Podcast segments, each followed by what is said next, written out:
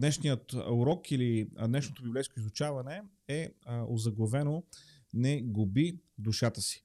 И това, което ще направим, е ще прочетем така един познат пасаж, който говори точно по тази тема. Виждам, че има хора, които от колата гледат. Внимавайте с шофирането.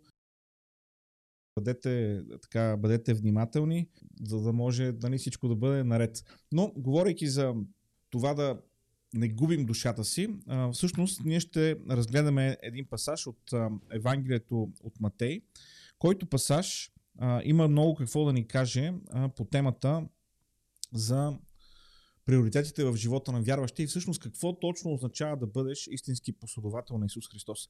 Ще прочетем от Матея шестнадесета глава и там от двадесет и четвъртия до двадесет и осми стих. Това са думите на Господ Исус, който говори точно по тази тема. И така той казва на своите ученици: ако иска някой да дойде след мене, нека се отрече от себе си, нека дигне кръста си и така нека ме последва. Защото който иска да спаси душата си, ще я изгуби, а който изгуби душата си заради мен, ще я намери. Понеже какво ще се ползва човек, ако спечели целият свят, а душата си изгуби? Или какво ще даде човек в замяна на душата си? Защото човешкият син ще дойде в славата на отца си със своите ангели и тогава ще въздаде всеки му според делата му. Истина ви казвам, има някои от стоящите тука, които никак няма да вкусят смърт, докле не видят човешкият син, идещ в царството си. Амин. Един чудесен пасаж. Ако следите а, пасажа в своите библии, ще кажете: а, пастор Людмил, изчакай малко, а, тук в моята библия пише а, живота си. Човек трябва да даде живота си, за да спечели живота си. Ако видите първият стих, когато се използва думата живот, има скоби и в скобите пише, че всъщност думата означава живот или душа и а, всъщност същата дума е използвана а, до края на тази глава. Така че всъщност тези две думи са взаимно заменими и а, ще видим всъщност, че това, за което говори Исус, касае вечността, а не просто живота а, като съществуване тук на земята. И така, гледайки на този пасаж, гледайки на това, което а, Божието Слово ни а, разкрива относно ученичеството, трябва да си дадем сметка. Това е един забележителен пасаж, който ни показва какво означава да бъдеш истински последовател на Исус Христос. Този пасаж показва какво означава да си християнин.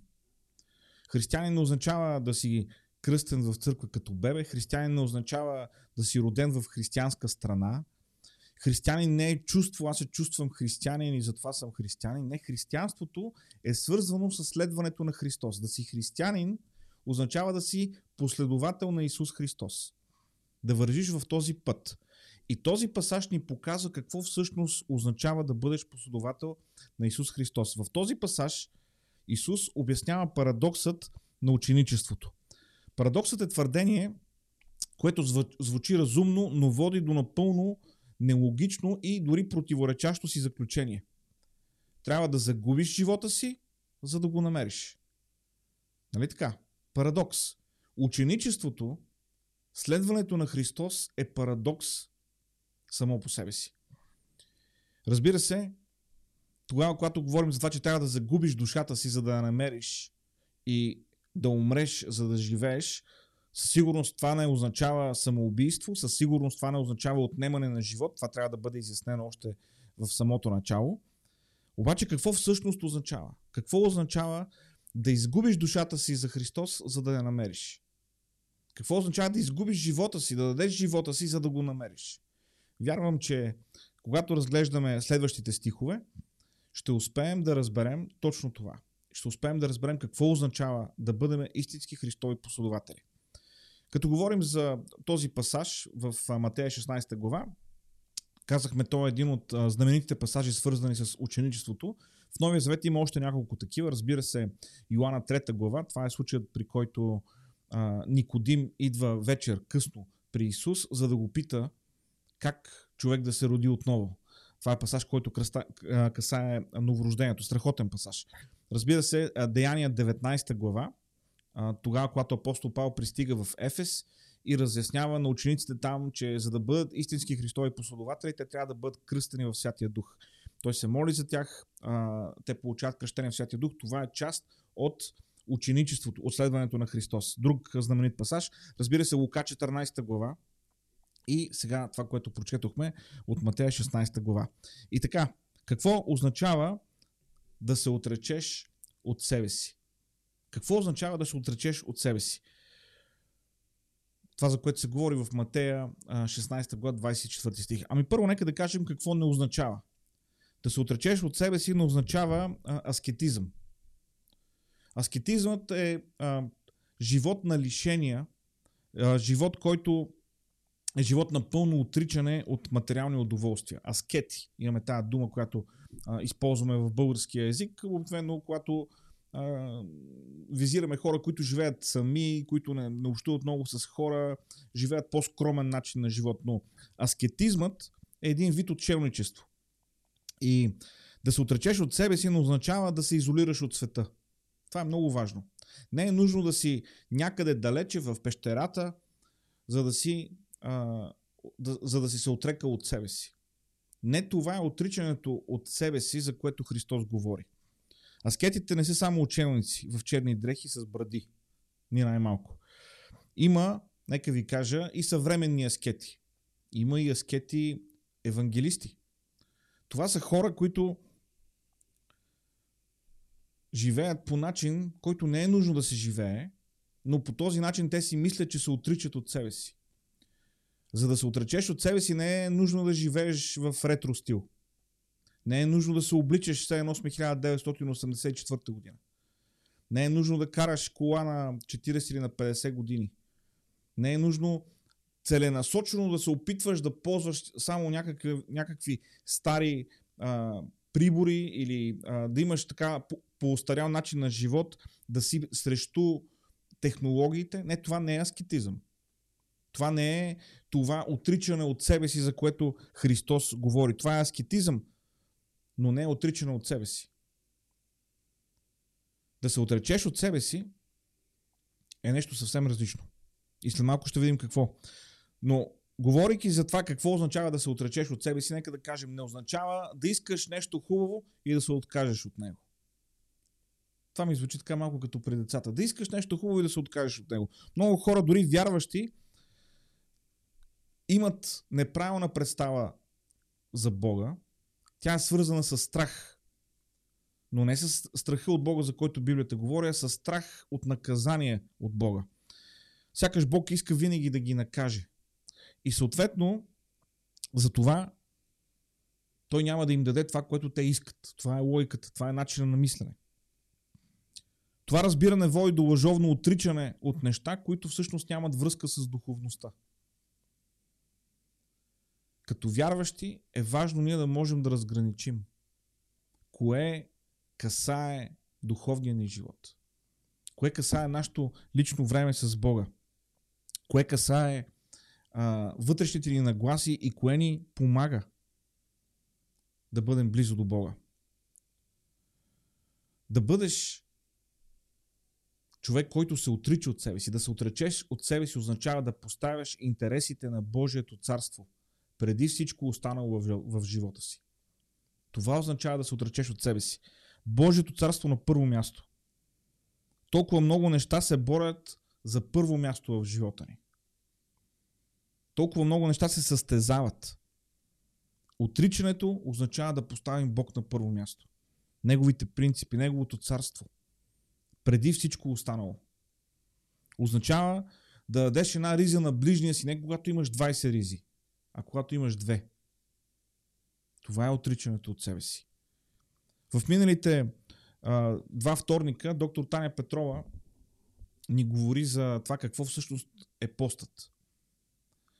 И ако говорим за това какво е постът, ние сме наясно, постът е един вид отричане от физическите, здравос... от физическите нужди на тялото, за да може да отделим време за нещо, което е духовно.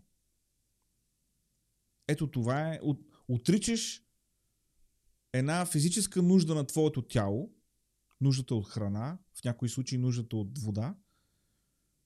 Защо? За да можеш да поставиш духовното на първо място. И разбира се, това правим за ден, или за три, или за седем в някои случаи, и така нататък, и така нататък. Според както Бог ни води, според а, здравето ни, според а, различни други фактори, които а, имат значение.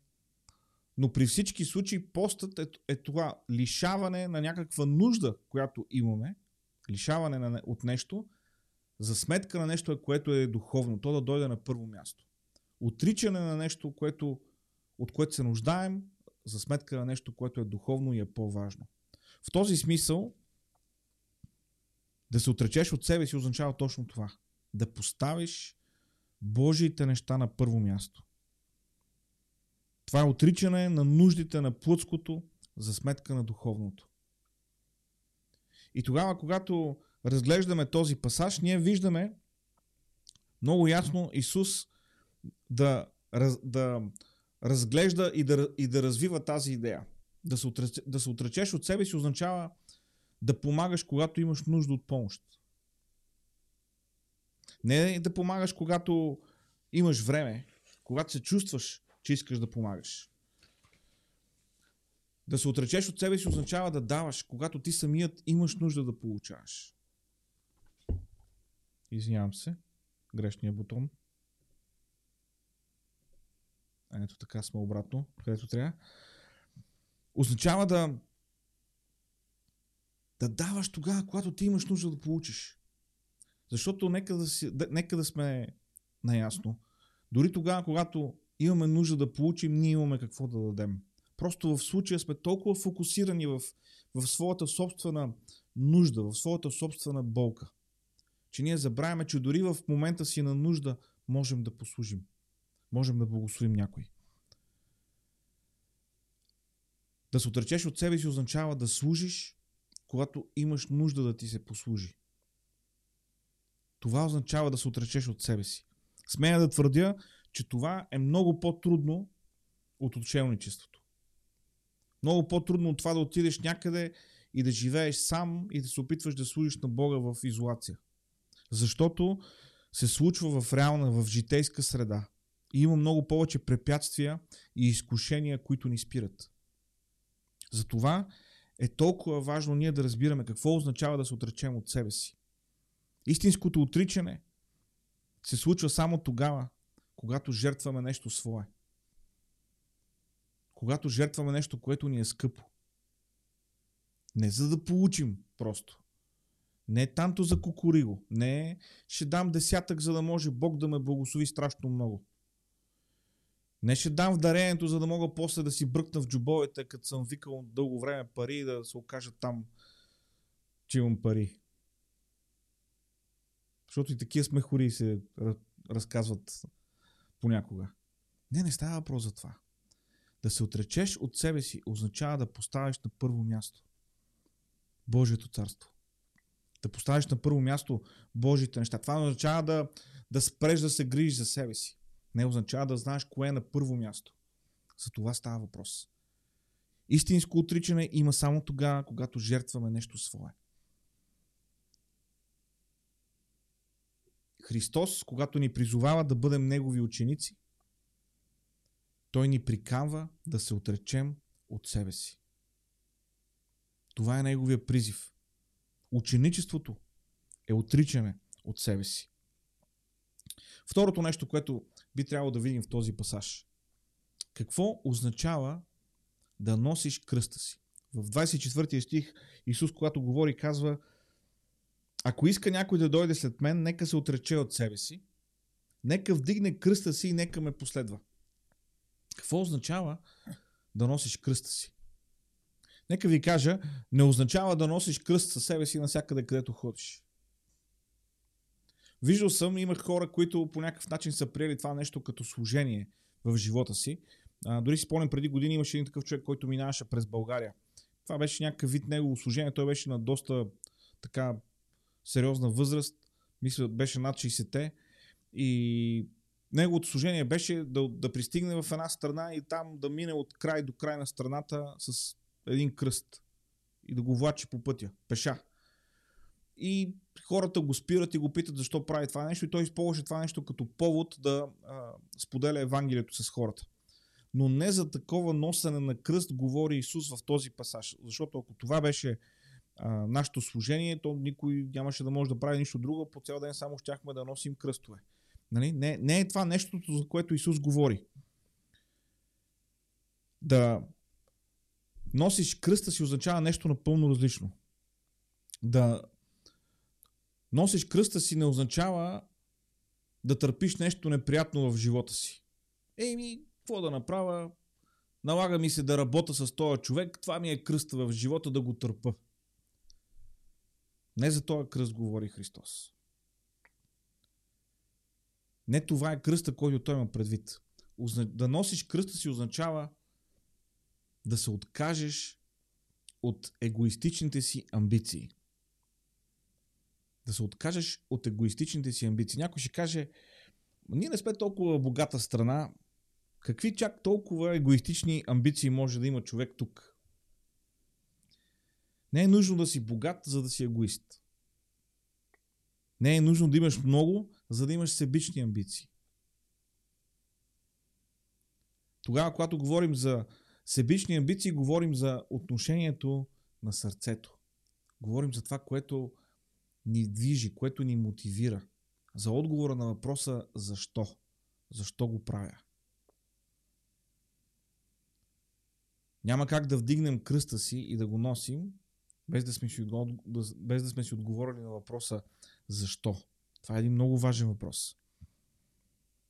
Да носиш кръста си е да изпълниш онова, което Бог иска на всяка цена да бъде направено. Да носиш кръста си означава да помниш, че има нещо по-голямо от теб. Че има по-важни неща от твоите желания. Че има по-големи цели от твоите лични намерения.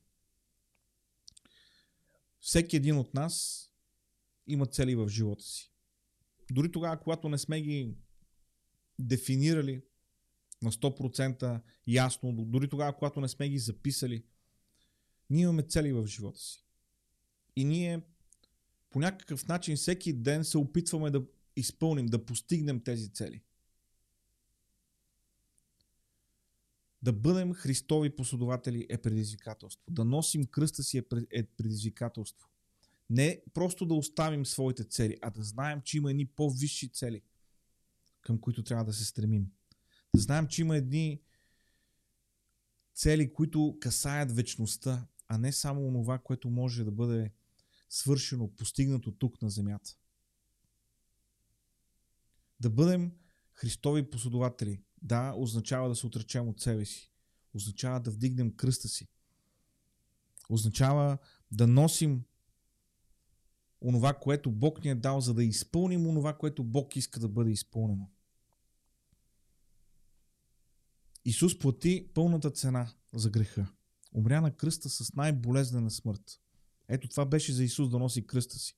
Не да носи дървото, а да плати възможно най-скъпата цена за всеки един от нас. Да носиш кръста си означава да бъдеш радикален последовател на Исус Христос. О, каква страшна дума! Радикален! Радикален последовател! Нека ви кажа какво означава радикален последовател. Да бъдеш радикален последовател означава да обичаш радикално. Означава да служиш радикално. Означава да предадеш своето най-добро за Божието най-добро. Това е дефиницията на радикално в християнския контекст. Радикално не е да вземем оръжие и да, и да преследваме политически цели, за да а, свалим Божието царство на земята. Не. Радикалното християнство е свързано с радикално предаване на Бога, с пълно предаване на Бога. С радикално служение, с радикално обичане, с радикално приемане. Апостол Павел имаше светло академично бъдеще. Той беше учил с едни от най-богатите и, вла... и властните хора на неговото време, с едни от най-умните хора от неговото време. Самият той беше разпознат като един добър богослов, като един добър учен.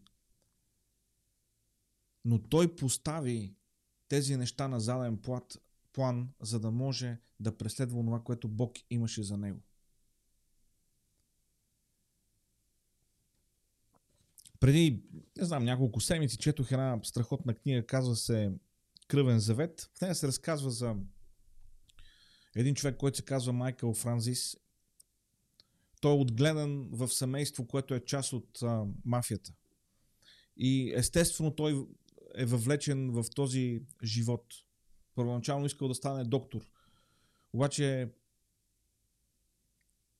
този живот го тегли. И така той започва да се издига в йерархията на, а, на мафията. И идва момент, в който среща Христос. И срещата с Христос е конфронтация, при която той трябва да реши дали да остави определени неща в своя стар живот. Разбира се, тогава, когато а, той е в а, част от тая престъпна структура, това е свързано с а, извършването на различни видове престъпления, но то е свързано и с определен, ви, с определен статус, свързано е с определени доходи, свързано е с определен начин на живот. Познава безкрайно богати хора, известни хора, познава политици.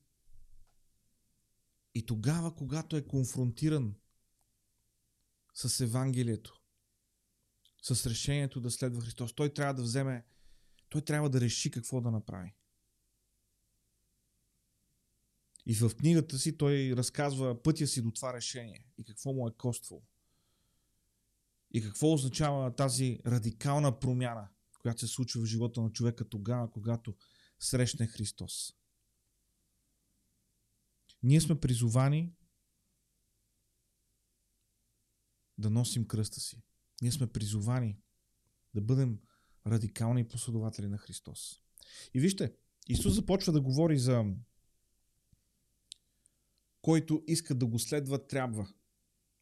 Трябва да се отрече от себе си и трябва да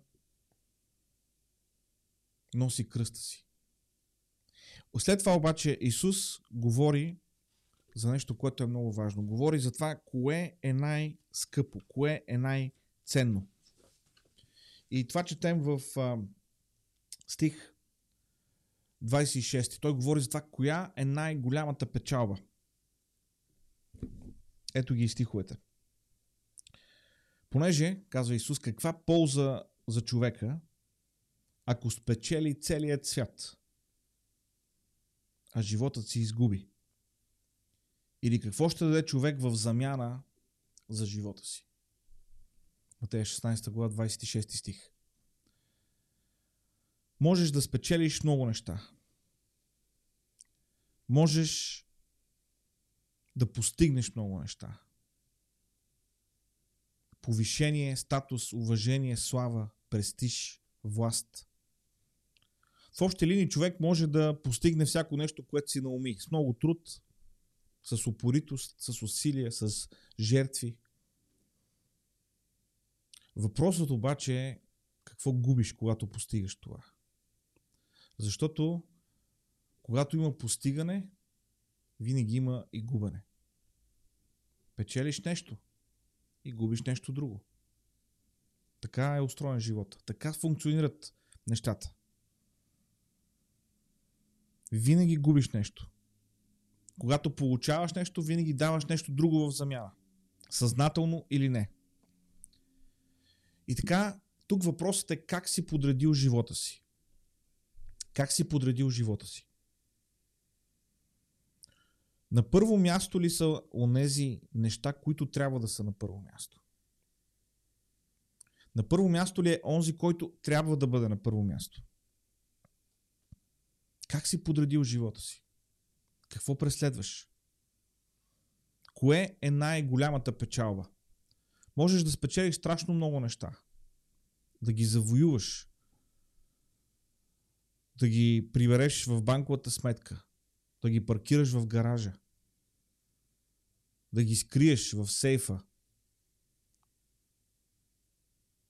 Може би най-голямото богатство, което можеш да постигнеш, са контактите, които имаш. Телефонните номера, които са ти били дадени лично от важни хора, които ти осигуряват достъп навсякъде. В края на краищата обаче, това ли е най-важното? Това ли е най-голямото съкровище? Това ли е най-ценното? Това ли е най-голямата печалба? Защото страшен е този въпрос. Какво ще дадеш за живота си? Това, което Исус пита в този стих двадесет и шести. Каква полза за човека, ако спечели целия свят, а изгуби душата си? Какво можеш да дадеш за живота си? Исус вече плати най-скъпата цена. Ти не можеш да платиш същата цена. Това, което трябва да направим, е, че ние трябва да отговорим на този въпрос. Не губи душата си. Не губи душата си. Има неща, които са важни. Има неща, които са много важни. И има неща, които са жизнено важни. Душата ти е жизнено важна. Твоят живот с Бога е жизнено важен. Твоето следване на Христос е жизнено важно. Не губи душата си. Защото какво ще те ползва, ако спечелиш целия свят, а загубиш душата си? Какво можеш да дадеш в замяна? Можеш ли да дадеш това, което си получил? Това, което си акумулирал? Ще бъде ли достатъчно? Не. Исус даде живота си и така плати възможно най-скъпата цена за твоето спасение. Ако пропилееш тази платена цена, не можеш да я компенсираш сам. Не губи душата си. Не губи душата си. И така, накрая, говорейки за наградата, този пасаж завършва с Матея двадесет и шеста глава, двадесет и седма, а, извинявам, шестнадесета глава, двадесет и седми стих, където се казва: защото човешкият син ще дойде в славата на отца си със своите ангели и тогава ще въздаде на всеки според делата му. Сега много хора правят грешката и тълкуват този стих. Все едно този стих е изговорен сам. Все едно този стих висил в нищото. Едва ли не, ние ще бъдем съдени по делата си. Не, няма да бъдем съдени просто по делата си. Исус говори за това какво означава да бъдем последователи. Това е контекста. Делата, за които става въпрос в този стих двадесет и седми, те са свързани с отричане от себе си и с носене на кръста си. За този вид дела става въпрос, а не дали днеска си направил а, три дела повече, отколкото а, три, добри, три добри дела повече, отколкото са ти лошите дела. Или дали а, вчера си направил с едно дело по-добро, отколкото са ти лошите дела. Това не е някакъв вид кантар морален, на който Бог ще постави твоите дела. Не, става въпрос за делата, които са свързани с отричане от себе си и с носене на кръста си. Всеки човек ще бъде съден в светлината на това дали се е отрекал от себе си и дали е носил кръста си. Това са определящите критерии. Това е неизбежно. Бог е суверен. Той дава милост, той благославя, той спасява, но той също съди. Бог е съдия. Той ще търси отговорност. Така че това, което преследваш в живота си днес, там където си, замисли се къде си, замисли се с какво се занимаваш, замисли се какво правиш, замисли се на кое отделяш най-много време, на кое, на кое е посветено съзнанието ти, кое е на първо място в живота си. И след това си задай този въпрос. Това нещо струва ли си? Струва ли си? Това нещо струва ли си? Има ли вечна стойност? Не означава всички да станем проповедници, мисионери, монаси. Не, не означава. Не става въпрос за това нещо. Можеш да искаш да си най-добрият в нещо за Божия слава. Може да искаш да си най-добрият в нещо, за Божия слава, да прославяш Бога чрез онова, което правиш, чрез онова, с което си, в което си добър, за което си бил надарен. Да го правиш за пред Бога. Въпросът е, правиш ли го за Бога или го правиш за себе си? Ето за това става въпрос. Аз вярвам, че Божието Слово ни предизвиква да бъдем най-добрите в това, което правим, за Божия слава. Да се отричаме от себе си, да носим кръста си за Негова слава. Има някои хора, които така се отричат от себе си и така носят кръста си, се, обаче за своя слава. Не за Божия слава. За онова, което е важно в Божите очи. Така че, приятели, говорейки за това, какво означава да бъдем последователи на Христос? Говорим всъщност дали се отричаме от себе си, дали сме вдигнали и носим кръста си и за това, кое считаме за най-голяма печалба в живота си. Защото остава този важен въпрос. Каква полза, ако спечелиш целият свят, а загубиш душата си? Каква полза, ако спечелиш целият свят, а загубиш душата си? Знай кое е най-важното. Преследвай онова, което е най-важното. Знай какво Бог иска от теб. Търси го и го преследвай. За да не се окажем в онази тъжна, тъжна ситуация, в която беше онзи заможен човек, който нивите му бяха родили толкова много. И той се чудеше какво да направи. И тогава си каза, ето какво ще направя. Ще бутна хангарите, които имам, ще построя по-големи. И ще събера всичкото жито, което се е родило там. И след това ще си кажа, ето, всичко е наред. Прелефазирам. Всичко е страхотно. Сега само просто трябва да се живее живота.